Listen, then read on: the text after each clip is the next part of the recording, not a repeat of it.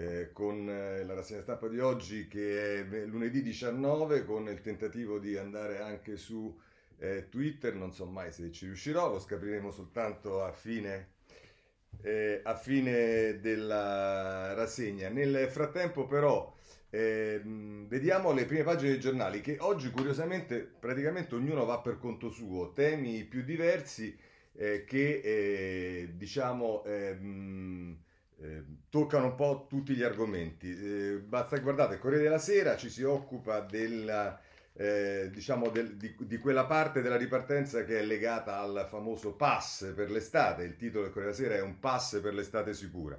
La Repubblica devia completamente, dà una notizia in anteprima e devo dire eh, da sola sostanzialmente: la rivoluzione del calcio europeo, nasce la Superlega riservata ai migliori club, dodici squadre tra cui Juventus, Inter e Milan, battaglia con la UEFA. Vedremo che è una cosa che sembra ininfluente, soprattutto rispetto ai problemi che abbiamo, ma in realtà è una partita eh, non indifferente. E La Stampa si occupa dei vaccini invece, dall'Europa cinquantaquattro milioni di vaccini, e da giugno stop ad AstraZeneca. Eh, la, il giornale eh, invece va su Speranza, lo, lo scandalo dell'O M S, Speranza sapeva, ecco le prove. Completamente diverso il taglio del Domani, transizione ecologica con conflitto di interesse, si fa riferimento al ministro Cingolani, vedremo. Diciamo gli unici che sono uniti nell'apertura di prima pagina sono Tempo e Libero, ed è tutto sul eh, tema dell'immigrazione. Però Libero si concentra su eh, Salvini che è innocente, ecco le prove, che non ha colpe, e invece eh, Il Tempo chiede che ora sia processata la, la Morgese. Il Messaggero si dedica invece al tema delle riaperture, locali al chiuso, perché l'ok è più vicino. Eh, il Sole ventiquattro Ore, eh, crisi dei consumi, famiglie, spese K O, da risparmi aiuti, le leve della ripresa. E poi vedremo che invece eh, Libero, eh, scusami, Il Foglio mh, si dedica nel, nel fantasioso mondo di Milani alla, alla, al ministro Speranza. Insomma, questo è il quadro della situazione.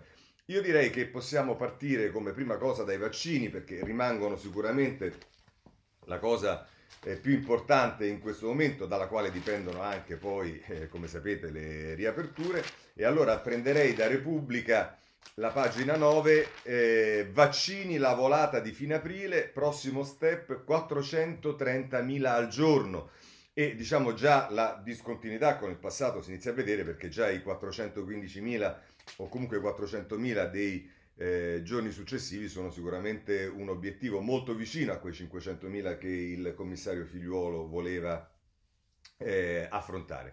Eh, Fabio Tonacci a pagina nove, eh, le, ragioni, le regioni accelerano ma non troppo, c'è il timore di restare senza scorte, l'incognita delle future eh, consegne, il commissario della U E Breton dice all'Italia entro il trimestre cinquantaquattro milioni di dosi, in forse il rinnovo del contratto eh, AstraZeneca. Questo è eh, il modo attraverso il quale lo mette il Corriere della Sera. Il data room di Milena Gabbanelli è su questo, sul Corriere della Sera. In prima pagina i, i vaccini, più benefici che rischi, prosegue poi a pagina otto, è un'intera pagina come di consueto il data room, e ci sono tutta una serie di indicazioni, dati anche molto interessanti. Ecco i documenti e i calcoli dell'EMA che dimostrano per quale fascia di età e genere è conveniente vaccinarsi, l'efficacia per influenza, morbillo, rosolia e per tosse. È un'intera pagina, ve la consiglio, sul Corriere della Sera eh, a pagina otto. Eh, sul Corriere della Sera c'è da segnalare anche la pagina successiva, cioè la pagina nove, eh, perché la, la notizia è che, appunto, l'abbiamo vista anche su Repubblica, entro luglio arriveranno cinquantaquattro milioni di dosi dall'Europa, raggiunta quota quindici milioni di somministrazioni, e eh, il contratto con AstraZeneca può non essere rinnovato. Vedete che qualcuno lo mette come un dato acquisito, che a giugno non sarà rinnovato, qualcuno lo mette come ipotetico, ma resta il fatto che balla AstraZeneca.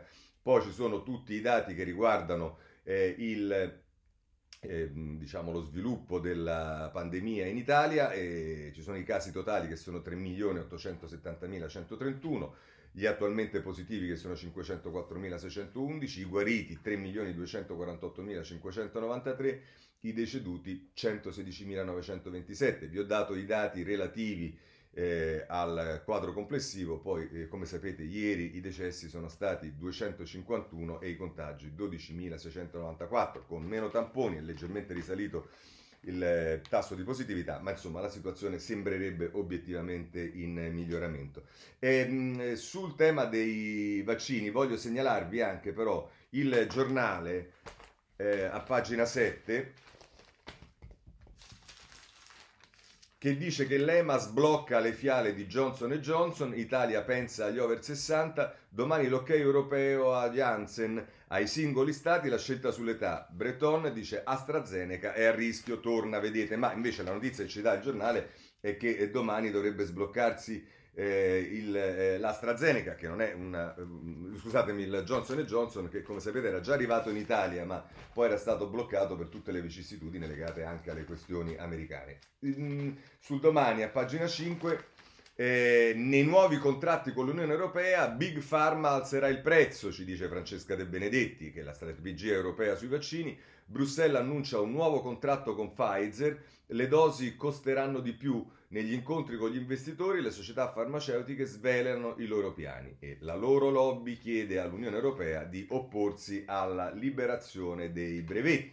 Così la mette il, il, il Domani. Abbiamo in questo modo, ehm, com- comprendendo il Messaggero a pagina cinque, possiamo considerare chiusa la... Mh, diciamo la, il capitolo vaccini. Il, la profilassi è, è così intitolata la pagina cinque del eh, Messaggero: le vaccinazioni corrono ma c'è il nodo over ottanta, duecentocinquantamila sono irreperibili, in tre giorni oltre un milione di iniezioni, mh, appunto qui si dice che la U E ce ne farà arrivare, arriveranno a cinquantaquattro milioni di dosi entro giugno, e, e si dice però immunizzata quasi tutta la fascia d'età più alta, ma è caccia agli anziani fantasma. Insomma, Eh, ci sono, ci sono duecentocinquantamila, che non sono pochi, anziani over ottanta che non sono eh, stati raggiunti e quindi non sono stati eh, in qualche modo, no, non sono stati non in qualche modo, non sono proprio stati vaccinati. Però a proposito dei eh, vaccini, soprattutto dei Novax, voglio segnalarvi l'editoriale di Angelo Panebianco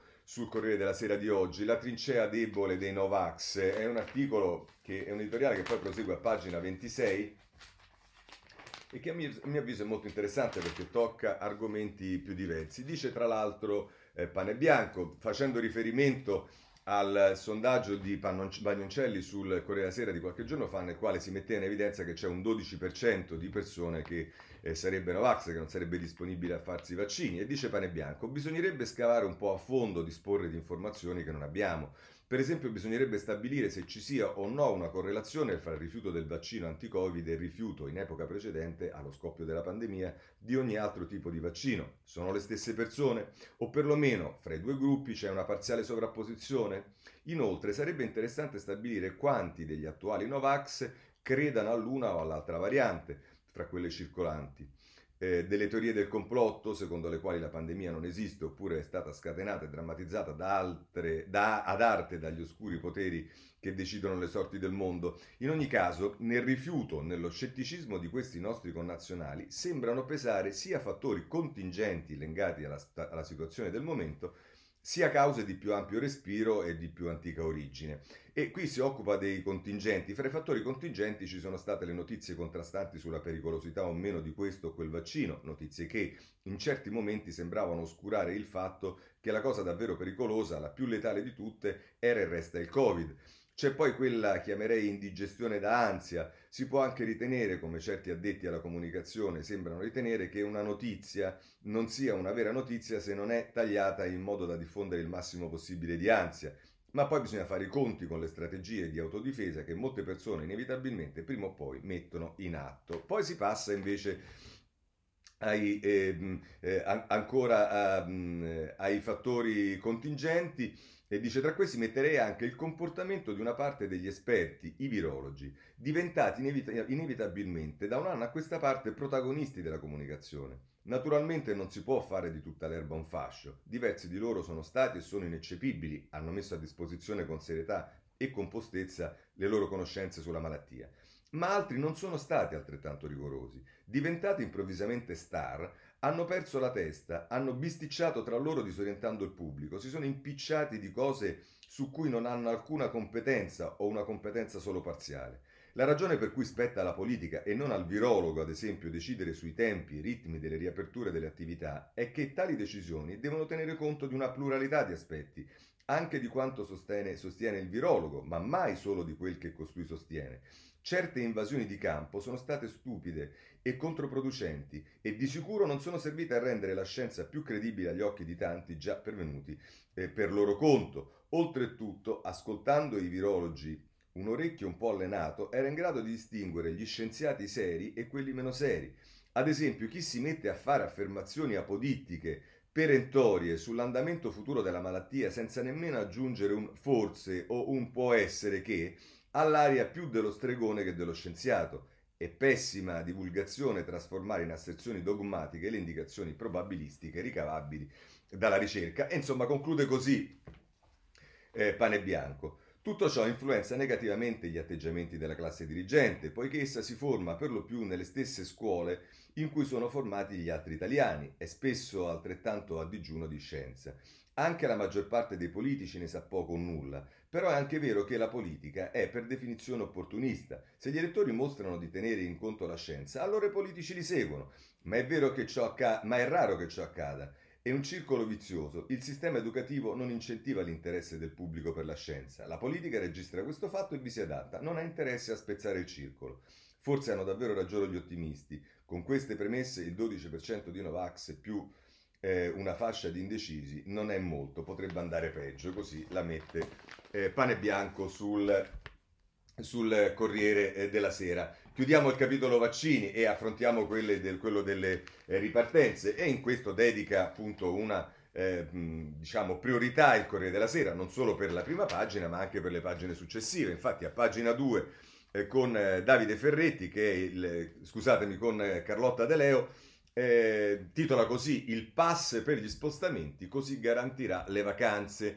E dice ehm, oggi sul tavolo del governo il piano per far ripartire la mobilità anche tra le regioni arancioni e rosse, il nodo del, cro- del coprifuoco. E tra l'altro, dice Carlotta De Leo, eh, riparte il confronto nel governo sulle graduali riaperture e sul nuovo decreto che sarà varato in settimana, probabilmente tra mercoledì e giovedì. Nell'attesa tra Palazzo Chigi e il Ministero della Salute si susseguono le riunioni per mettere a punto uno strumento che diventerà fondamentale dai primi di maggio, il pass, che permetterà di spostarsi anche tra regioni arancioni e rosse e accedere ad alcuni eventi, dai concerti allo sport.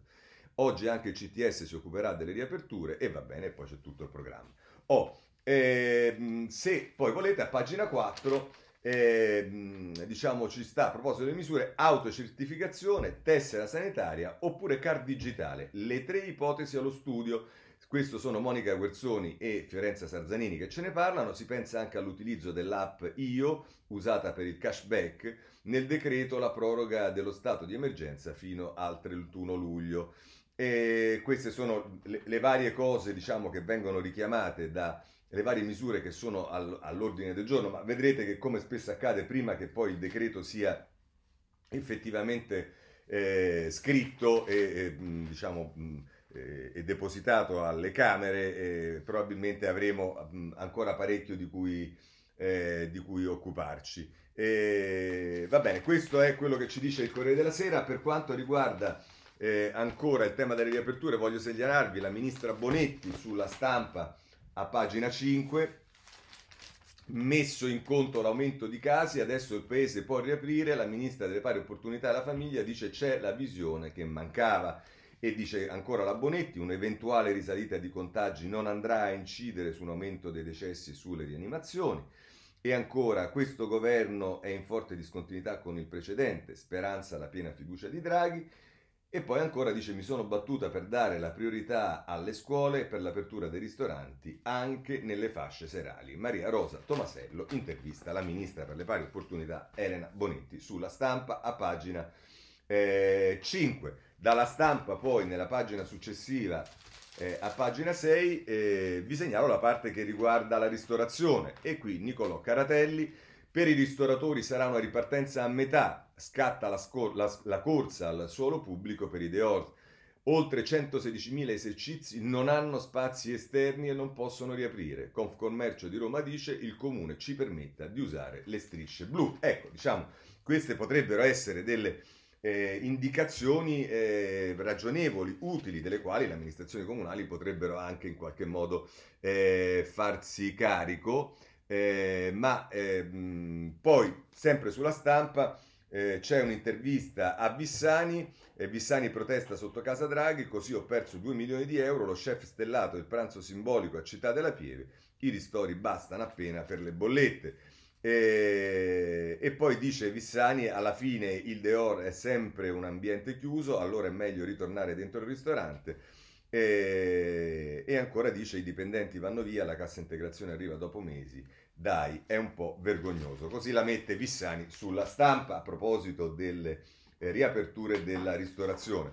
Voglio segnalare anche Il Tempo, che dà due pagine al tema delle riaperture, che sono la quattro e la cinque, e qui c'è diciamo un ehm, articolo di, ehm, eh, di eh, è siglato Filcal, quindi non so bene chi sia, ma insomma spinta per chiudere alle ventitré, vedete che qui ten, torna il tema. Ora diciamocelo francamente, io non so se cambi molto un coprifuoco alle eh, ventidue o alle ventitré, cambia sicuramente per i ristoratori, perché mentre diciamo se tu vai a cena alle otto, alle otto e mezza, metti che finisce alle dieci, dieci e mezza, dieci e un quarto, hai il tempo se il coprifuoco alle ventitré per tornare a casa, e quindi puoi dire che effettivamente consenti l'apertura anche serale eh, per mangiare nei ristoranti, oppure se il coprifuoco rimane alle ventidue eh, sappiamo che eventualmente avrai dei Eh, come si chiamano, degli aperitivi, ma eh, dovendo stare a casa alle ventidue significa di alzare la tavola alle ventuno, alle ventuno e quindici, e non è esattamente una cena. E appunto spinta per chiudere alle ventitré, regioni di centrodestra in pressing per accorciare il coprifuoco, ma per ora Draghi resiste. La Lega non molla, spunta l'idea di un D P C M venerdì prossimo per le regole delle riaperture che consenta il pranzo al chiuso. E prima di definire il decreto legge per iniziare a riaprire, Draghi vedrà il comitato tecnico scientifico. Eh, insomma, questo è quello che ci dice eh, il, il eh, Tempo a proposito delle riaperture. Poi a pagina cinque con Dario Martini, nessun pericolo riaperture, i virologi più duri assicurano che i contagi schizzeranno in alto, ma un anno fa è accaduto il contrario. E così diciamo è un frontale che il Tempo fa con i virologi più duri. A metà giugno duemilaventi, quando le attività erano ripartite da un mese, i positivi erano tre volte meno, ulteriormente dipenza- dimezzati dopo trecento giorni. Così eh, la mette il Tempo. Chiudiamo con Il Sole ventiquattro Ore, perché diciamo eh, in, eh, in, eh, eh, in prima pagina Eh, si occupa eh, di cosa potrebbe accadere dal punto di vista eh, delle, degli affitti, delle vacanze, insomma affitti, vacanze con clausole salva disdette, il turismo dopo il Covid, rimborsi in caso di rinunce per improvvise malattie o limiti agli spostamenti, contratti con polizze ad hoc, in campo agenzie e grandi intermediari come Airbnb. Insomma è anche il turismo, diciamo quello ricettivo, quello degli albergatori, eh, si deve attrezzare in qualche modo per eh, venire incontro alla decisione delle ripartenze, che però non possono che contenere anche quella dose di rischio di cui ha parlato lo stesso Draghi. Ora, visto che abbiamo parlato di vaccini, eh, vediamo rapidamente il tema eh, mh, Organizzazione Mondiale della Sanità, rapporto sulla pandemia. Insomma il Giornale ci fa a titolo di apertura: Speranza sapeva, ecco le prove, in una mail il capo europeo dell'O M S inchioda il ministro della salute, l'ho incontrato, era deluso del rapporto sull'Italia. Se eh, volete poi questo articolo continua a pagina cinque, dove c'è Felice Manti che parla delle bugie di Speranza, il ministro sapeva dei report dei ministeri, appunto la mail del capo dell'O M S Europa lo inchioda. Eh, insomma ehm,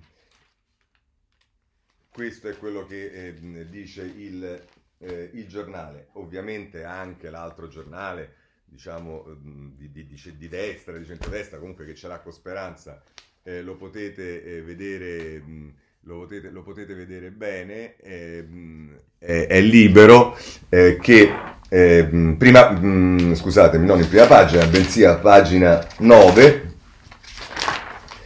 la mette così: Speranza fa il piangina, chi mi critica crea odio, il ministro teme per la sua poltrona e va in tv a difendersi, non ammette gli errori e accusa i detrattori, spaccano il paese. Il politico Di Leu rischia per l'inchiesta sull'O M S, ma dice io non c'entro. Eh, chiudiamo, sì, chiudiamo con Il Messaggero anche questo capitolo, perché anche Il Messaggero, che non è un giornale di centrodestra, però eh, dedica molta attenzione, la pagina quattro, eh, che, che, che è dedicata all'inchiesta con Claudia Guasco, il rapporto O M S Fantasma, Speranza scarica guerra, lo hanno cancellato loro. Dopo la pubblicazione del testo il direttore scrive a Brusaferro: sono stato brutale, fonti giudiziarie, non ci sono elementi per ritenere che il ministro sia intervenuto. Così però, e vedete, è contrastante la posizione del Messaggero, mentre Libero e Il Tempo danno per scontato che prima o poi arrivi qualcosa a Speranza, il Messaggero dice che non ci sono elementi. Chiudiamo anche questo eh, capitolo, però non chiudiamo col capitolo col cap- Covid, perché Perché abbiamo parlato dei vaccini, vaccini che sono propedeutici alle riaperture, le riaperture che sono un fatto eh, fondamentale, ma poi c'è il tema eh, di che cosa succede con le riaperture, e questo c'è, diciamo, su come attrezzarci per controllare le, eh, il comportamento delle persone. La Repubblica, pagina dieci, con Alessandra Ziniti, ci dice... Eh, Viminale, controlli anti-Movida per far rispettare il coprifuoco. In vista della riapertura dei locali la sera, le forze dell'ordine saranno concentrate nelle zone più a rischio, ma e poi si dice che Salvini abbassa i toni. E tra l'altro nel taglio basso c'è il presidente dell'A N C I, De Caro, eh, che eh, si occupa del coprifuoco, del rapporto con gli altri partiti, e dice che i limiti sono necessari, con i sacrifici adesso salviamo la ripartenza estiva. E dice la Lega contro il coprifuoco, e dice, dice De Caro, gli scienziati dicono che bisogna evitare assembramenti, la Movida preoccupa. Insomma, vedremo eh, che cosa eh, accadrà e se ci saranno effettivamente questi controlli. Mentre il tema sicuramente importante è quello della scuola, perché? Perché eh, diciamo, abbiamo visto che Eh, da oggi praticamente dovrebbero rientrare in classe tutti gli alunni di tu, di, delle scuole di ogni ordine e grado. Però, dice Ilaria Venturi sulla Repubblica, la scuola frena su tutti in classe, così è impossibile tornare al cento per cento. L'obiettivo è riprendere lunedì ventisei, ma presidi e insegnanti avvertono la didattica a distanza dovrà continuare. Oggi un vertice al Ministero, scusate ho sbagliato, non è oggi che riprendono le scuole di ogni ordine e grado, ma dal ventisei. Oh, ehm, ehm, poi c'è un retroscena nel taglio basso che parla del piano del governo, ingressi scaglionati ma senza doppi turni, e le misure sono state decise nel briefing domenicale, domenicale tra quattro ministri, una norma nazionale per diversificare gli orari e trecentonovanta milioni per potenziare i trasporti. Questo è quello il modo attraverso il quale si attrezzerebbe il governo. Eh, c'è anche qui un'intervista che poi è, è ripetuta, l'ho vista anche su altri giornali, all'immunologo eh, membro del comitato tecnico scientifico Abrignani, che dice subito test salivari per milioni di ragazzi e il rientro sarà in sicurezza. Dice costano pochi euro e sono efficaci al novantacinque per cento, possiamo iniziare facendone dieci milioni a settimana anche all'ingresso di teatri, cinema e ristoranti. E vedete che ci sono poi eh, ipotesi eh, che vengono, eh, come dire, prese, magari non prese in considerazione, ma che sono di persone, forse a queste si riferiva eh, Panebianco nel suo, nel suo intervento, cioè persone, eh, scienziati, virologi e dicendo, seri, che si occupano anche di dare un contributo alla politica del governo, che è anche quella ovviamente di tenere conto dell'esigenza di riaprire e di farlo con i rischi, ma con il massimo delle garanzie. Anche il Corriere della Sera, possiamo andare a pagina quattro, ehm, la mette così sulla scuola, mascherine e distanziamento, i presidi, un rebus, rientrare al cento per cento, l'obiettivo è riportare in classe un ulteriore milione di studenti, entro mercoledì il decreto con le indicazioni agli istituti, e qui trovate tutte le cose che possono interessarvi, appunto in presenza dal ventisei aprile del ritorno in classe, ma c'è anche il tema della riapertura Eh, delle università. A questo proposito voglio segnalarvi sulla Stampa, pagina diciannove, nella pagina dei commenti ci sta un eh, articolo di Fabrizio Barca ed Esposito proprio sul tema della università, e poi ci sta tutto il tema dei mezzi pubblici e dello screening, e le aule e il nodo della distanza. Insomma, queste sono le spine che eh, si metterebbero contro Eh, o comunque creerebbero la difficoltà del rientrare al cento per cento. In questo caso però vi segnalo di spalla sulla pagina cinque del Corriere della Sera un'intervista al presidente della conferenza delle regioni, che come sapete è cambiato, ora è Massimiliano Fedriga, è il presidente della regione Friuli, che dice: bisogna agire sugli orari, la rete dei trasporti è un problema, eh, con l'apertura al cinquanta per cento ci si era già spinti a un buon punto. Quindi vedete Eh, che eh, diciamo perplessità poi magari vengono anche dai eh, presidenti delle regioni. E tra l'altro c'è l'ex coordinatore del C T S, che voi sapete adesso è un collaboratore diretto del ministro della pubblica istruzione, che dice teste nelle classi per ridurre i rischi, che è un po' quello che diceva anche, abbiamo visto, eh, Abrignani, che faceva invece diretto riferimento eh, al ehm, che faceva diretto eh, riferimento al ehm, A, a quello salivare. Eh, mi stavo soffermando perché, a proposito di scuola, legata al Covid e a quello che servirebbe, più turni e via dicendo, eh, insomma, eh, il Sole ventiquattro Ore si occupa di un'altra cosa, che è il personale. Caccia a centomila insegnanti, il sessanta per cento dei posti vuoti è al nord. Le assunzioni dovrebbero arrivare da settembre, alle novantatremila cattedre vacanti vanno aggiunti duemila pensionamenti e cinquemila docenti di sostegno.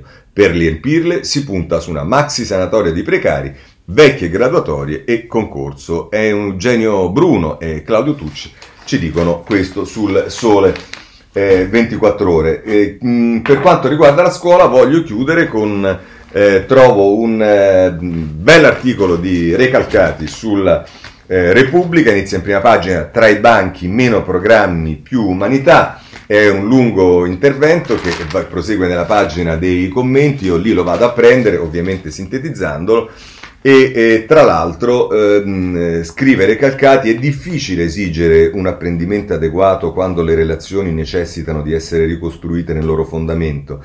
È questo il tempo dove quello che più conta non può essere il raggiungimento dei cosiddetti obiettivi didattici, ma il ristabilimento della natura aperta della scuola, del suo essere comunità. Si tratta innanzitutto di coltivare nuovamente la fiducia nella relazione tra gli insegnanti e gli allievi. Non ha alcun senso bombardare di verifiche i nostri figli quando questo anno scolastico, come quello precedente, è stato ed è ancora appeso ad un filo, quando chiusura e riapertura sono alternate, seguendo necessariamente il ritmo imprevedibile e destabilizzante dell'epidemia. Sta accadendo lo stesso in tutte le organizzazioni. La ricostruzione del tessuto relazionale è diventata la condizione basica per rendere possibile una ripartenza della stessa attività produttiva. Nessun tempo come il nostro ci ha insegnato che la relazione in qualunque organizzazione, scuola compresa, non è un ornamento secondario rispetto al raggiungimento dei propri obiettivi, ma la sua condizione di possibilità. Dunque, i docenti non farebbero torto alla loro professione se subordinassero la programmazione didattica al recupero del valore umano della relazione. È un mio accurato appello che rivolgo a loro e ai dirigenti scolastici. Subordinate, vi prego, il rispetto dei programmi alla cura della relazione, perché la didattica senza relazione non può esistere. Così, tra l'altro, l'appello di Recalcati eh, sulla eh, Repubblica. Eh, voglio segnalarvi ancora, prima di passare eh, ad altre questioni, due aspetti. Uno, quello dei consumi. Ed è eh, il Sole ventiquattro Ore in prima pagina che ci dice cosa è accaduto nel periodo Covid. Crisi dei consumi, famiglie, spese K O, da risparmi aiuti, le leve della ripresa, acquisti precipitati ai livelli di ventiquattro anni fa. Ora il test con la riapertura delle attività, S O S imprese giovanili, meno ventidue per cento in dieci anni. Se andate a pagina due del Sole ventiquattro Ore vedete questa notizia ehm, diciamo maggiormente descritta: aziende giovanili in declino dal duemilaundici, è scomparso il ventidue per cento. Eh, il mettersi in proprio, dicono in questo articolo eh, Mellis e Uccello, ehm, sono cinquecentoquarantunomila le società gestite da under trentacinque, centocinquantaseimila in meno rispetto a dieci anni fa. Il trend sconta la denatalità e ora la pandemia, ma anche i timori sulle chance di stabilità del business. Così il eh, Sole ventiquattro Ore. Andiamo su un altro tema, che è quello del eh, che troviamo sempre sul Sole ventiquattro Ore, che è quello delle scommesse, perché C'è chi si preoccupa della ludopatia e chi contemporaneamente si preoccupa invece dei soldi che non entrano. Il blocco di giochi e scommesse costa al fisco venti milioni al giorno. Dalle slot machine alle lotterie, persi nel duemilaventi oltre cinque miliardi di gettito, di gettito meno quarantaquattro virgola due per cento. Circa un terzo dei centocinquantamila addetti del settore rischia il posto di lavoro. I ristori coprono meno del cinque per cento delle perdite. Marco Mobili sul Sole ventiquattro Ore, perché è giusto annoverare tra le varie problematiche anche questa, anche se è molto discussa e discutibile questo tema delle scommesse. Oh, chiudiamo il capitolo pandemia, cose e via dicendo, per dirvi che qualche speranza c'è, nel senso non del ministro, bensì eh, del, dell'auspicio, se facciamo un riferimento, un paragone con Israele. Oggi sono molti giornali che lo fanno, io lo prendo da Repubblica: basta mascherine, Israele fa festa, finalmente liberi. Da ieri non c'è più l'obbligo di indossarla all'aperto, ma non tutti si fidano. Attenzione alle varianti. Sharonizza da Tel Aviv. Ora ovviamente è tutto giusto, eh, ma attenzione, perché poi è chiaro che le varianti, non si sa se i vaccini, poi quella nuova, indiana, non mi ricordo di, di dove sia, coprono e via dicendo. Eh, ma non c'è dubbio che eh, eh, è del tutto evidente la eh, diretta conseguenza di questa decisione di eliminare anche le mascherine con eh, l'immunizzazione fortissima che c'è stata in Israele, con eh, una politica dei vaccini assolutamente eh, fortissima. Bene, però adesso abbiamo parlato del presente, il Covid, delle aperture possibili nel, medio, del, nel breve termine, ma poi c'è tutto il ragionamento sul lungo termine, che è quello legato al recovery fund. In questo senso voglio segnalarvi il Corriere della Sera, pagina sei, eh, Draghi accelera sulle riforme, al lavoro su una legge per allargare la concorrenza, verso un taglio alle voci di spesa create per l'emergenza, spinta di Cartabia per le nuove regole sulla crisi dell'impresa. Eh, poi eh, sulla Repubblica c'è Bombassei che eh, parla di questo a pagina tredici, in un'intervista fatta da eh, Roberto Mania, Mania e, che, e dice: due anni senza pagare contributi per assumere più giovani. Ecco la proposta di Bombassei: riaprire è una scelta saggia da parte di Draghi, ma alcuni politici si rivelano più interessati ai sondaggi che alla ripartenza del paese. E tra l'altro dice: le aziende italiane sono troppo piccole dopo la pandemia, a causa dei processi in corso a livello globale, per loro non ci sarà più spazio. Il eh, fondatore del gruppo Brembo e Eh, che è stato, come sapete, vicepresidente di Confindustria e oltretutto anche parlamentare di Scelta V Civica, è intervistato e la mette in questo modo.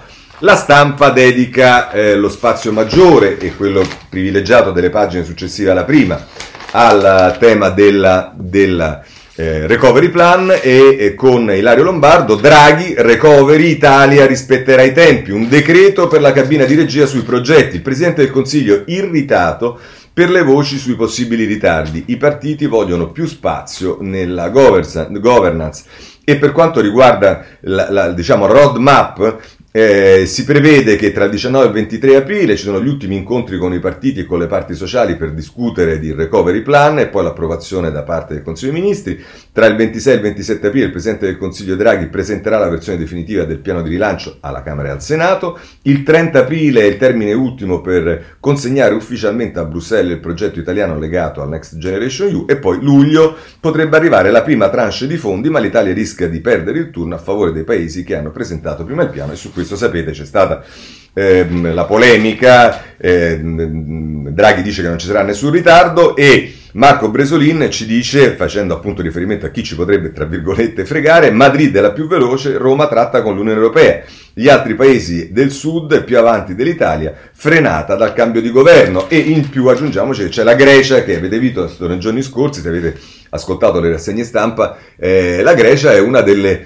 eh, nazioni che è messa meglio dal punto di vista della rapidità e anche della qualità del piano. Enzo Amendola, il sottosegretario eh, dedicato agli affari europei, è intervistato da Carlo Bertini sulla Stampa a pagina tre, dice: il piano non è il libro dei sogni, i partiti devono fare le riforme, il nostro dialogo con la task force U E va avanti possib- da ottobre, possibili ritardi è solo allarmismo, dice Eh, Amendola. Dice che la vera urgenza è creare percorsi privilegiati perché la, bu- la burocrazia non blocchi i progetti, e poi dice che la campagna vaccinale non sarebbe andata meglio se ognuno fosse andato per la propria strada. E su questo mi sento di concordare con Eh, Amendola, eh, a questo punto vorrei, a proposito di eh, recovery, segnalarvi sulla Stampa eh, Stefano Lepri, le scelte scomode ai tempi della U E. Tra l'altro Lepri la mette così: il governo sia autonomo sulle riforme, dice, senza affrontare i problemi che Eh, inceppano il nostro paese da almeno un quarto di secolo, l'effetto dei grandi nuovi investimenti si esaurirebbe presto. L'occasione è grande, l'occasione è unica, ma è anche molto difficile da cogliere.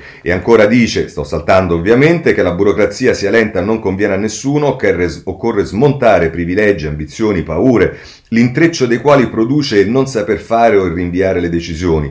Nessun partito ha avuto il coraggio di prendere di petto i super burocrati o i sindacati o la giustizia amministrativa. Per una scuola migliore occorre andare contro ai docenti più pigri o alle famiglie di corte vedute che cercano per i figli solo il pezzo di carta. Per una giustizia civile che consenta di condurre gli affari senza temere che violazioni di contratti o mancati pagamenti siano sanzionati solo dopo anni, bisogna confrontarsi con gli avvocati e con i magistrati. Qui il governo non può limitarsi a mediare fra le disparate componenti politiche della sua maggioranza, dove deve mostrarsi capace di un'iniziativa propria. Finora i partiti hanno sempre arretrato di fronte a misure che domani saranno a tutti, ma oggi disturbano qualcuno che e interesse corporativo pronto a battersi per bloccare tutto. Ma è appunto questa la ragione per cui forze politiche che poco hanno in comune hanno deciso di affidarsi a Mario Draghi. Si sono rese conto che intes- insistere in parole d'ordine a corto raggio non, pote- non portava da nessuna parte. Da qui il paradosso che una legislatura partita in un trionfo della demagogia sbocchi in un governo guidato da un tecnico. Bah, insomma, sul fatto che eh, Draghi sia un tecnico c'è un bel dibattito aperto, io non sono proprio da questa veduta. Venerdì scorso il Presidente del Consiglio ha confermato la propria determinazione, però di novità a tutt'oggi se ne sono ancora viste poche, nel pubblico impiego come nell'istruzione, come nella giustizia, ossia i tre settori per i quali è più pressante l'impegno a riformare. Impegni simili Sanno, eh, saranno richiesti a tutti i governi, secondo l'accordo europeo del piano chiamato ne- ne- vabbè, Next Generation E U. Il documento della Grecia, fa- ecco qui, vedete, lo richiamano, il documento della Grecia ha fatto buona impressione perché i progetti di riforma li precisa. Quello della Spagna è parso invece meno chiaro. Dall'Italia si attendono novità anche per la struttura internazionale del capo del suo governo, la statura internazionale del capo del suo governo, ci sono pochi giorni per definirla. E così Lepri sul, eh, sulla Stampa. Eh, vorrei segnalarvi però, a proposito di eh, lavoro, c'è anche Grillo eh, sul Messaggero eh, che in qualche modo richiama il tema delle, delle riforme, le regole post-Covid per tutelare l'occupazione. Anche questo è molto lungo, non lo posso leggere tutto, comincia in prima pagina, ma a pagina quattordici Eh, trovate ehm, l, eh, Grillo che dice tra l'altro così: l'effetto drammatico all'inizio, quando la pandemia ha causato una distruzione di posti di lavoro quattordici volte maggiore della crisi finanziaria del duemilaotto, si è nel tempo manifestato attraverso il lavoro a distanza. Eh, nel settembre dello scorso anno il sessanta per cento dei lavoratori britannici e il trentacinque per cento di quelli italiani raggiungevano l'ufficio non più di due giorni alla settimana. Ancora più interessante il dato della Nuova Zelanda, dove la pandemia Eh, a pandemia domata il venticinque, ventisette per cento del lavoro continua ad essere svolto da casa. L'effetto di questa sospensione è però di tipo cognitivo. Lavoratori, manager, studenti, medici, pazienti, insegnanti hanno vissuto un esperimento su grande scala e capito che certe trasformazioni sono possibili, con tre implicazioni con le quali dovremo fare sempre i conti. La prima ha a che fare con la natura stessa dell'organizzazione. Un'impresa, un'amministrazione che continuasse ad avere la metà delle persone che lavorano in remoto deve cambiare gli strumenti con i quali misurare le prestazioni e comunicare obiettivi, perché non potrà più contare sull'osmosi che si crea attorno ad una macchinetta del caffè guardandosi negli occhi. due. Il secondo effetto è sulle tecnologie stesse. Abbiamo affrontato la pandemia usando piattaforme fornite da pochissime aziende, Zoom, Microsoft, adattandole a tipologie di incontri e di utenti completamente diversi. Ciò sta producendo un allargamento di divari e sono anziani e bambini che hanno pagato il prezzo dell'esclusione. Ancora, conclude così, il terzo più devastante impatto è di ordine politico. La pandemia ha avuto l'effetto di rendere la vita parzialmente migliore per chi ha lavoro, che può essere svolto a distanza. E ciò è vero soprattutto quando quell'occupazione ha forti contenuti intellettuali, e peggiore per chi invece svolgeva lavori che i governi hanno definito essenziali Eh, il punto è che se un lavoratore davvero indispensabile si ritrova dalla parte sbagliata di una disuguaglianza crescente, potremmo ritrovarci presto in una condizione simile a quella che descriveva Marx osservando la vita delle fabbriche, con tutte le conseguenze del caso sulla coesione sociale. E tuttavia la proposta di rendere disponibile a tutti una rete di sicurezza che sia pagata proprio dai robot, ne parlò qualche mese fa, qualche tempo fa Bill Gates, sembra oggi la provocazione visionaria sulla quale avviare la costruzione di un welfare più adatta a questi tempi. Naturalmente per arrivare a tanto sono necessarie ingenti risorse e soprattutto un progressivo cambio culturale che per il momento si intravede solo marginalmente. Ciò consentirebbe quantomeno di salvare la coesione da processi violenti. Lo smart working è un esempio, che stanno scavando gallerie sotto i piedi delle nostre certezze fragili. In linea teorica anche la più avveniristica delle suggestioni può trovare realizzazione, ma certi processi hanno bisogno di molto tempo e nuove regole prima di essere calati stabilmente nel contesto contesto sociale. Un errore temporale potrebbe procurare don- danni molto seri al sistema e costosi. Così eh, la mette Grillo sul Messaggero. Chiudiamo anche eh, questo capitolo. Eh, per quanto riguarda la transizione ecologica, vi voglio solo segnalare la prima pagina del Domani con eh, un articolo eh, eh, che poi viene ripreso anche nelle pagine due e tre di Giovanna Fagionato. Transizione ecologica con conflitto di interessi. Il ministro Cingolani è ancora dirigente di Leonardo, società con forti interessi sul recovery plan. E ancora si dice a febbraio, da dirigente di Leonardo Roberto Cingolani aveva elencato in Parlamento tutte le tecnologie per le quali la sua azienda poteva candidarsi nel piano di ripresa e resilienza. Oggi è tra i ministri che decidono come assegnare i fondi. Appena smetterà di stare al governo tornerà a Leonardo, visto che si è soltanto messo in aspettativa. Questa è la denuncia che fa il Domani in prima pagina con una foto eh, di eh, Cingolani.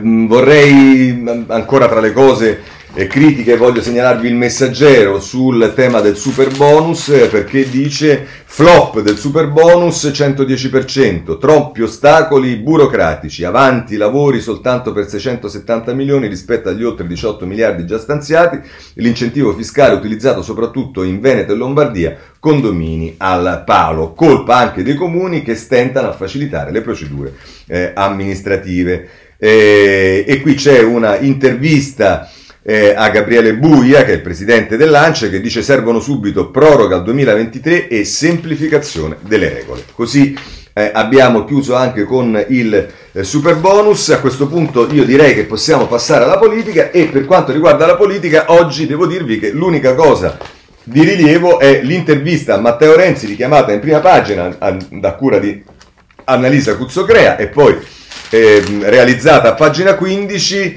eh, vediamola subito, eh, dice la Cuzzocrea, eh, Enrico Letta punta a un centrosinistra largo che dialoghi con i cinque Stelle, lei è dentro o fuori? Noi dentro, i cinque Stelle no, questa è anche la tesi di chi tra i Dem ha visto all'opera i grillini, a cominciare dai romani che hanno subito l'amministrazione Raggi. E ancora dice, cosa non la convince? Domanda la Cuzzocrea, risposta, per me l'esperienza dei cinque Stelle è a capolinea e dubito che Conte, che si definisce equidistante da destra e sinistra, accetti di guidare il movimento. Non mi stupirei alla fine rinunciasse, troppe tensioni a cominciare dalla rissa sul terzo mandato. Non sottovaluti la questione giudiziaria, noi avremo un processo sul finanziamento illecito solo perché un magistrato dice che la fondazione che organizzava la Leopolda era in realtà un partito. Si immagina cosa accadrà quando gli inquirenti entreranno nel rapporto tra la Casa Legge e il movimento Rousseau, gruppi parlamentari. Non mi stupirei se Conte provasse a fare qualcosa da solo, credo gli convenga. Ancora dice Renzi, e la domanda alla Cuzzocrea, il consenso di Conte è alto, quello dei cinque Stelle è buono, il suo è sceso. Risponde Renzi, questo interessa a chi confonde la politica con il Grande Fratello. Eppure nella recente crisi abbiamo dimostrato che il Parlamento non è Facebook. Noi abbiamo fermato Salvini nel duemiladiciannove e creato le condizioni per il governo Draghi del duemilaventuno. Siamo orgogliosi di questo, ma non basta. Nei prossimi giorni organizzeremo meglio Italia Viva. Domanda, Salvini al governo lo avete riportato. Dice, risponde Renzi, abbiamo salvato il paese svoltando sui vaccini e mettendo in sicurezza il debito pubblico con Draghi. Per me è positivo che la Lega abbia accolto l'appello di Mattarella. Sembrava impossibile due anni fa quando Salvini imperversava per le spiagge e Di Maio filtrava con i gilet gialli. Allora i media scrivevano che i populisti avrebbero governato decenni, ora votano la fiducia all'ex banchiere centrale europeo. Per queste operazioni serve la politica, non i sondaggi. E arriva la domanda, te pare? Goffredo Bettini ha parlato di interessi sovranazionali che hanno fatto cadere il Conte due, è così? Risponde Renzi, complotto internazionale è il nome che Bettini dà all'incapacità di ammettere che ha scelto una linea suicida, Conte o elezioni, ha sbagliato, ha perso, lasci stare i fantasmi, ma quali interessi? Serve più rispetto per Draghi, ma soprattutto per Mattarella. Ancora la domanda della Cuzzocrea, come bisogna correre alle amministrative? A Bologna avete candidato Isabella Conti, a Napoli appoggerete Roberto Fico? Che siano i territori a decidere e scegliersi i sindaci, meglio se con le primarie. Ancora la domanda della Cuzzocrea, Salvini è stato rinviato a giudizio su Open Arms per il sequestro di centoquarantasette persone, il leader della Lega si difende scaricando su quella decisione sul governo di allora, troppo facile. E risponde Renzi che il Movimento cinque Stelle viva contraddizioni, è vero, sulla diciotti hanno votato per Salvini, sulla Open Arms contro, del resto l'espressione taxi del mare fu parte del loro vocabolario, non del mio, e la guerra alle O N G l'ha fatta il governo Conte, non noi. Se anni fa firmai un atto per raccogliere non solo i vivi ma anche i morti dopo un terribile naufragio al largo di Catania, per noi dare sepoltura era un dovere civile, altri premier hanno chiuso i porti ma vengono considerati leader di sinistra chissà perché. Ancora la Cuzzocrea sulle riaperture, Mario Draghi eh, che lei incontrerà oggi ha deciso di assumere un rischio ragionato, sta subendo l'influenza della Lega, e risponde Renzi non è l'influenza della Lega, è la leadership di Draghi a fare la differenza, con Draghi è cambiata l'immagine dell'Italia nel mondo e abbiamo svoltato su vaccini e riaperture, sbaglia chi lascia Salvini questa bandiera, dobbiamo intestarcela noi, sia sulla scuola che sulle attività commerciali, non di solo pubblico impiego via l'Italia e non di sola D A D possono vivere i nostri figli. Domanda, che intende quando dice noi? Noi, i riformisti. Quando vedo i bauli in piazza dico che riaprire luoghi di cultura è la cosa più giusta da fare, gli artisti non sono, come diceva Conte, quelli che ci fanno divertire. La cultura è l'anima della nostra comunità, alzare, alzare i sipari è un dovere civile, non so se è di sinistra, ma sicuramente è un concetto giusto. Ancora, la Gran Bretagna ha cominciato a riaprire con numeri molto migliori di quelli che abbiamo oggi, non pensa che il rischio possa diventare azzardo? Ancora dice, risponde Renzi, anche lasciare milioni di persone senza stipendio, chiusi in casa senza prospettive quando un quarto degli italiani ha già avuto il virus o la prima dose di vaccino è un azzardo. Ripartiamo, con prudenza ma ripartiamo. Domanda, perché non ha difeso Roberto Speranza dall'assedio della destra? Veramente noi votiamo contro la mozione di sfiducia, che è un mediocre giochino di Giorgia Meloni per acquisire consenso. E tuttavia avanzare dubbi sulla gestione del ministero non è lesa maestà. Aggiungo che Italia propone di investire trenta miliardi sulla salute con il piano sanità duemilatrenta, non possiamo essere di nuovo impreparati. Domanda, e il M E S che sembrava così importante prima non, che importante prima non lo è più? Risposta, che i trenta miliardi servano è un dato di fatto, continuo a pensare che sia meglio usare il M E S che le forme tradizionali di indebitamento. Domanda, a proposito una, ha proposto una commissione d'inchiesta sull'operato di un governo di cui faceva parte. Certo, risponde Renzi, l'abbiamo chiesto ufficialmente in aula per primi un anno fa e dopo quello che è successo siamo ancora più convinti. Quando vedi cento milioni di euro buttati via nei banchi a rotelle esigi chiarezza, non contro Speranza ma per la verità, a cominciare dalle mascherine, dai report O M S, dai ventilatori comprati a caro prezzo in Cina ma non funzionanti nonostante le garanzie dell'onorevole D'Alema. Eh, frecciatina. Eh, ancora domanda, non crede nella trasparenza di quell'operazione? Risposta, non lo so e non mi interessa, D'Alema è il campione di una certa sinistra che ha sempre sognato di eliminare l'avversario per via giudiziaria e non politica, io non sono come lui e dunque non strumentalizzo i suoi ventilatori ma malfunzionanti. Certo c'è una doppia morale, se fossi stato io l'uomo dei ventilatori cinesi sarebbe già esplosa una campagna social di Leu e Movimento cinque Stelle con richiesta di condanna all'ergastolo e di dimissioni da parlamentare, che è il loro vero obiettivo da quando abbiamo mandato a casa Conte. Domanda, si è pentito delle conferenze in Arabia Saudita con Bin, Shal- Bin Salman? Risposta, ma pentirsi di cosa, scusi? Uno, dipende, un, eh, uno si pente dei crimini, o se, se cattolico dei peccati. La mia attività internazionale non è un crimine né un peccato, lavoro rispettando le leggi e pagando le tasse italiane, non spaccio ventilatori o mascherine. Domanda, non pensa che un politico non dovrebbe fare conferenze pagate all'estero per evitare conflitti di interessi? Risposta, non vedo alcun conflitto di interessi, si tratta di un'attività che svolgono anche altri ex premier italiani e stranieri, essere stimato oltre confine non è un crimine, rispetto le leggi che ci sono, se cambieranno ne prenderò atto. Ultima domanda del P N R di Draghi, Si sa poco, ma Italia Viva non protesta come ha fatto contro Conte. Non è una questione personale, ma di merito. Il P N R R presentato a dicembre, di notte, da Conte aveva una crescita accumulata stimata nel due virgola tre per cento. Con il lavoro di Draghi e dei ministri Franco e Cingolani siamo al tre virgola sei per cento. Ballano oltre venti miliardi in più. Sostenere che questo governo ha svoltato rispetto al precedente è una semplice questione di matematica, ma chiederemo a Draghi di fare di più, specie su sanità e infrastrutture. Così Matteo Renzi sulla Repubblica, e direi che possiamo chiudere il capitolo eh, con ehm, ehm, Ezio Mauro, che si occupa in particolare per la, del capitolo della politica, scusate, dei cinque Stelle. Lo fa sulla Repubblica, pagina, nella pagina dei commenti.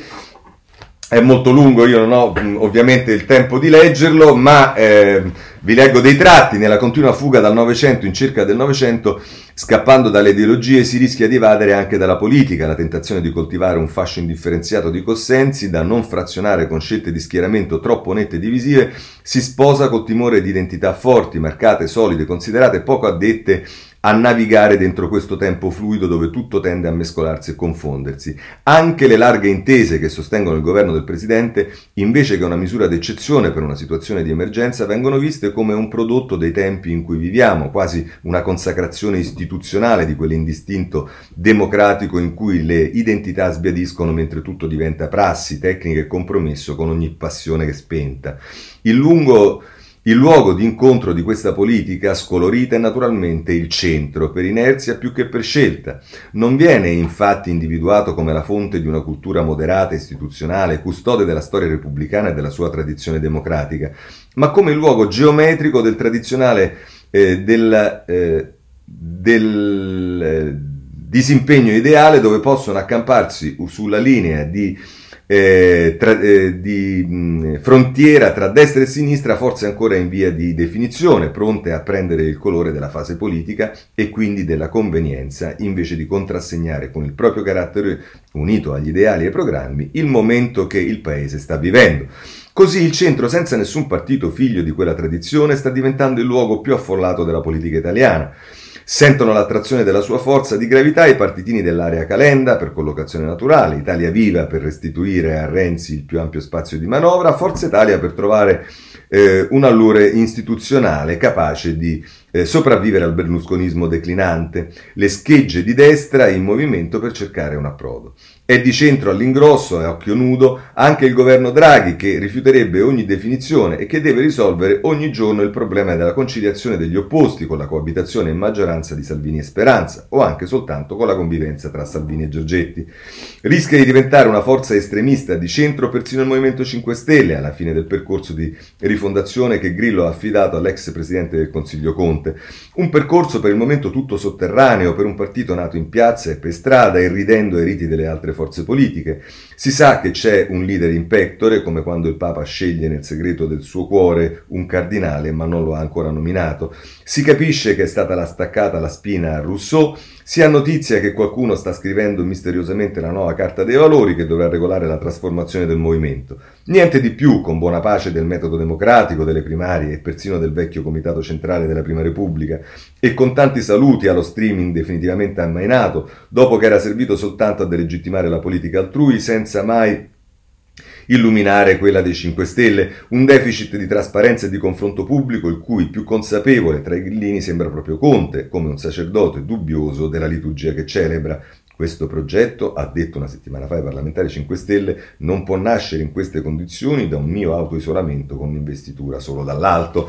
E poi va a concludere così Eh, Mauro: a questo punto nascono due problemi per Letta e per Conte. Se manca un'esplicita scelta di campo, ma si continua a scegliere, qui fa, do, dopo analizza tutto il rapporto tra Movimento cinque Stelle e P D, eh. se, dice se manca un'esplicita scelta di campo, ma si continua a scegliere la neutralità tra destra e sinistra, l'alleanza tra P D e cinque Stelle si derubrica infatti a semplice matrimonio di convivenza tra partner diversi e distinti che si sono trovati insieme al bar del governo quasi per caso. Letta deve dunque ridiscutere le motivazioni e le prospettive di un'intesa, cercando prima di tutto di capire se i grillini sono interessati e pronti alla costruzione di un campo progressista o se questa strategia ricade per intero sulle spalle del P D. E poi, a proposito di Letta e Conte, dice: Forse, come accade in democrazia, i due leader devono convincersi che i loro partiti dopo la pandemia hanno bisogno di un confronto libero, aperto e pubblico per discutere e scegliere una propria interpretazione dell'Italia e del mondo. Chiarito questo, diventerà immediatamente chiaro anche chi sono gli alleati, gli avversari e i compagni di strada, qual è la gerarchia e i problemi da affrontare e la priorità nei programmi. Le grandi scelte, le alleanze e le svolte decidono davanti al Paese, consacrando un leader e l'identità del partito e riducendo lo spazio per manovre tattiche e capriole. Ma se è così, alla fine resta solo una domanda: chi ha paura del congresso?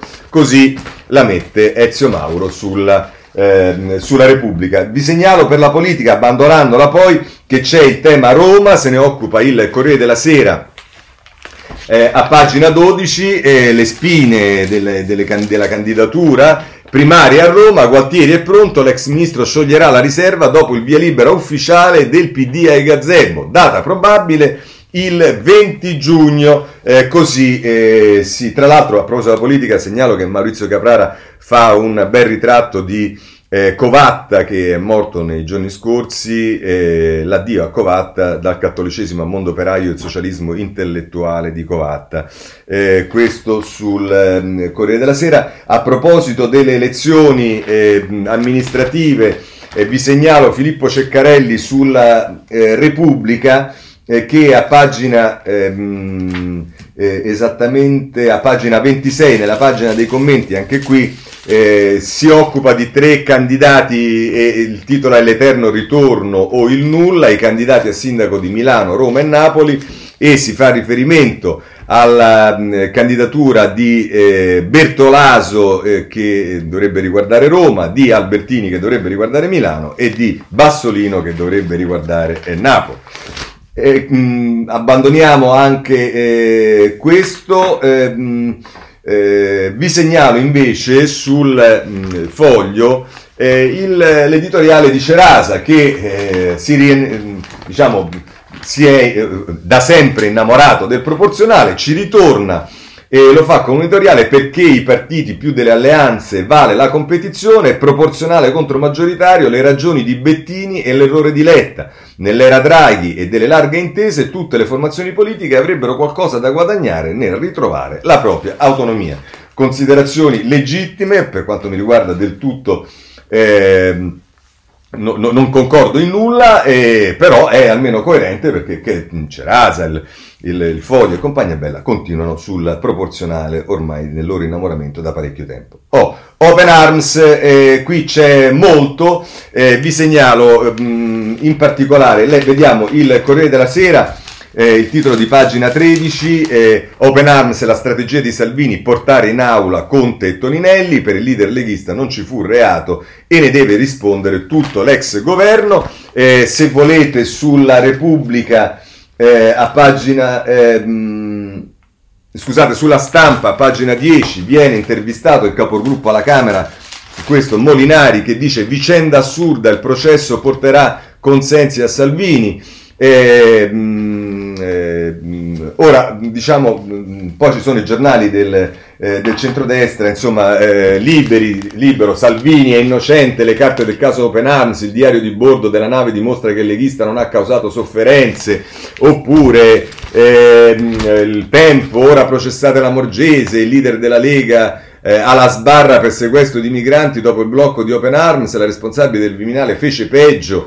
E insomma, il, chiaramente il tema è questo. Se mi è consentita una considerazione, eh, siccome ho sentito parlare di garantismo e via dicendo, ora non è che il garantismo significa che un giudice non possa indagare o non possa eh, come dire, anche rinviare a giudizio, quello non è garantismo. Il garantismo è che noi, che diciamo commentiamo questa iniziativa della magistratura, non dobbiamo considerare colpevole o, mh, eh, mh, o già condannato chi è semplicemente eh, oggetto di una indagine. Poi che in tutta questa vicenda, eh, a mio avviso, ci siano delle incongruenze, cioè c'è un problema se per lo stesso reato eh, a Catania viene rinviato a giudizio e invece a Palermo non viene rinviato a giudizio, ma questo l'abbiamo visto anche quando in Puglia c'era l'ordinanza del TAR, de, de, de, addirittura le due sezioni della, de, della stessa città, se non sbaglio di Bari, una che diceva che l'ordinanza del, de, di Emiliano che eh, sostanzialmente obbligava la D A D, eh, tutti gli alunni, eh, nonostante ci fosse la decisione del governo diversa, e dall'altra che invece si dava ragione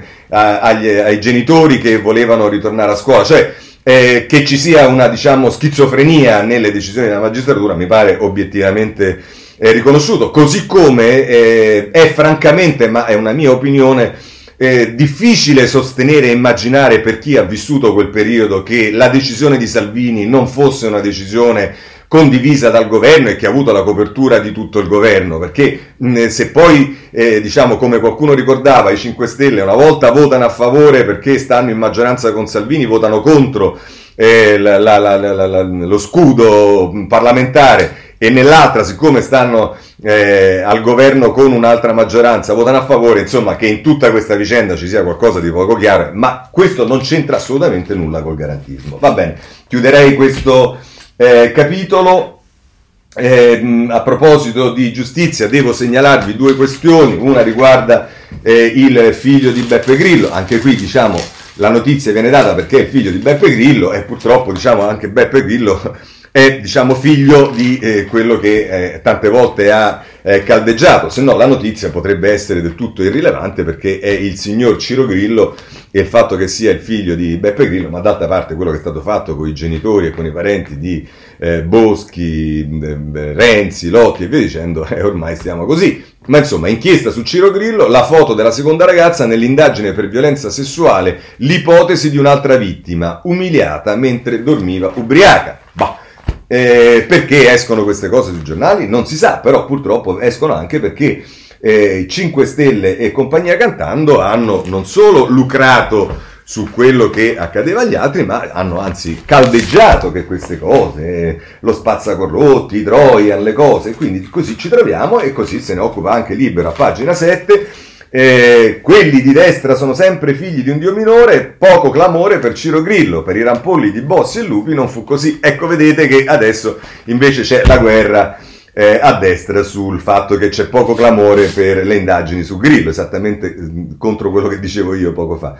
Oh, voglio segnalarvi che invece sul giornale c'è la notizia di Pietro Grasso che se la prende con la decisione sui vitalizi, eh, a pagina dieci, Grasso guida contro i vitalizi, ma sistema parenti e amici.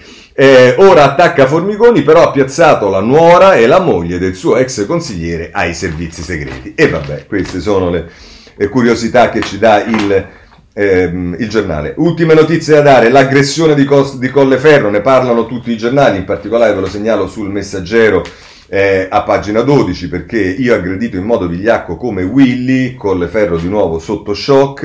Eh, per quanto riguarda eh, l'omofobia vi segnalo Libero, che mette in evidenza la posizione di una eh, lesbica, cioè di Paola Concia, che è contraria alla legge sull'omofobia. E, mh, vi segnalo sul Tempo un'intervista a Rizzetto sulla commissione che riguarda il suicidio di eh, David Rossi, e invece vi segnalo sulla Repubblica questo scoop di prima pagina, la rivoluzione del calcio europeo, e, mh, insomma eh, mh, e, e, Enrico Currò a pagina due, guerra mondiale del calcio, il patto fra i grandi club europei per la Superlega, il nuovo campionato d'élite ora in realtà, è stato annunciato quando in Italia era passata da poco la mezzanotte, al termine di una giornata di grandi tensioni con l'UEFA e le altre istituzioni del sistema. Da una parte ci sono dodici società capeggiate dal Real Madrid che vogliono arrivare a venti e dal duemilaventidue amministrare i giganteschi ricavi di una competizione tutta nuova e tutta loro, sul modello dello sport professionistico americano.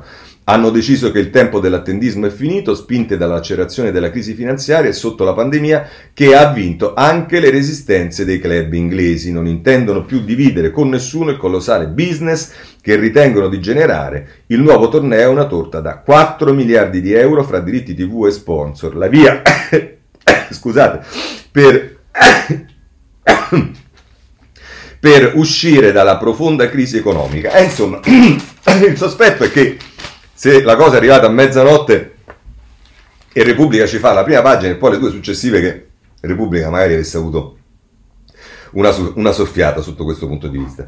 Insomma, di Ilva si pag- andiamo avanti, di Ilva si parla a pagina sei del Domani, di Alitalia si, pagina, si parla a pagina sette del Messaggero, scontri sulla T A V a pagina dodici del Della, della Stampa, eh, si sta sciogliendo un iceberg, eh, lo, varie notizie, la notizia la troviamo su vari giornali, ma in particolare dalla Repubblica: sciolto l'iceberg A sessantotto, il gigante simbolo del pianeta offeso. Questo a proposito eh, dell'ambiente. E ancora ehm, il Domani, anzi ah, questo va segnalato, pagine eh, otto e nove, ehm, eh, prove di crisi climatica globale, Manhattan rischia di affondare. L'uragano Sandy a ottobre duemiladodici ha dimostrato quanto può essere violenta la natura e quanto è fragile New York. Per proteggere la città dall'innalzamento dei mari è stato progettato un sistema di barriera, ma è oggetto di scontro. Gli ingegneri che lo stanno progettando guardano al Mose di Venezia, ma non è chiaro cosa succederà con Biden. Questo a proposito di ambiente, a proposito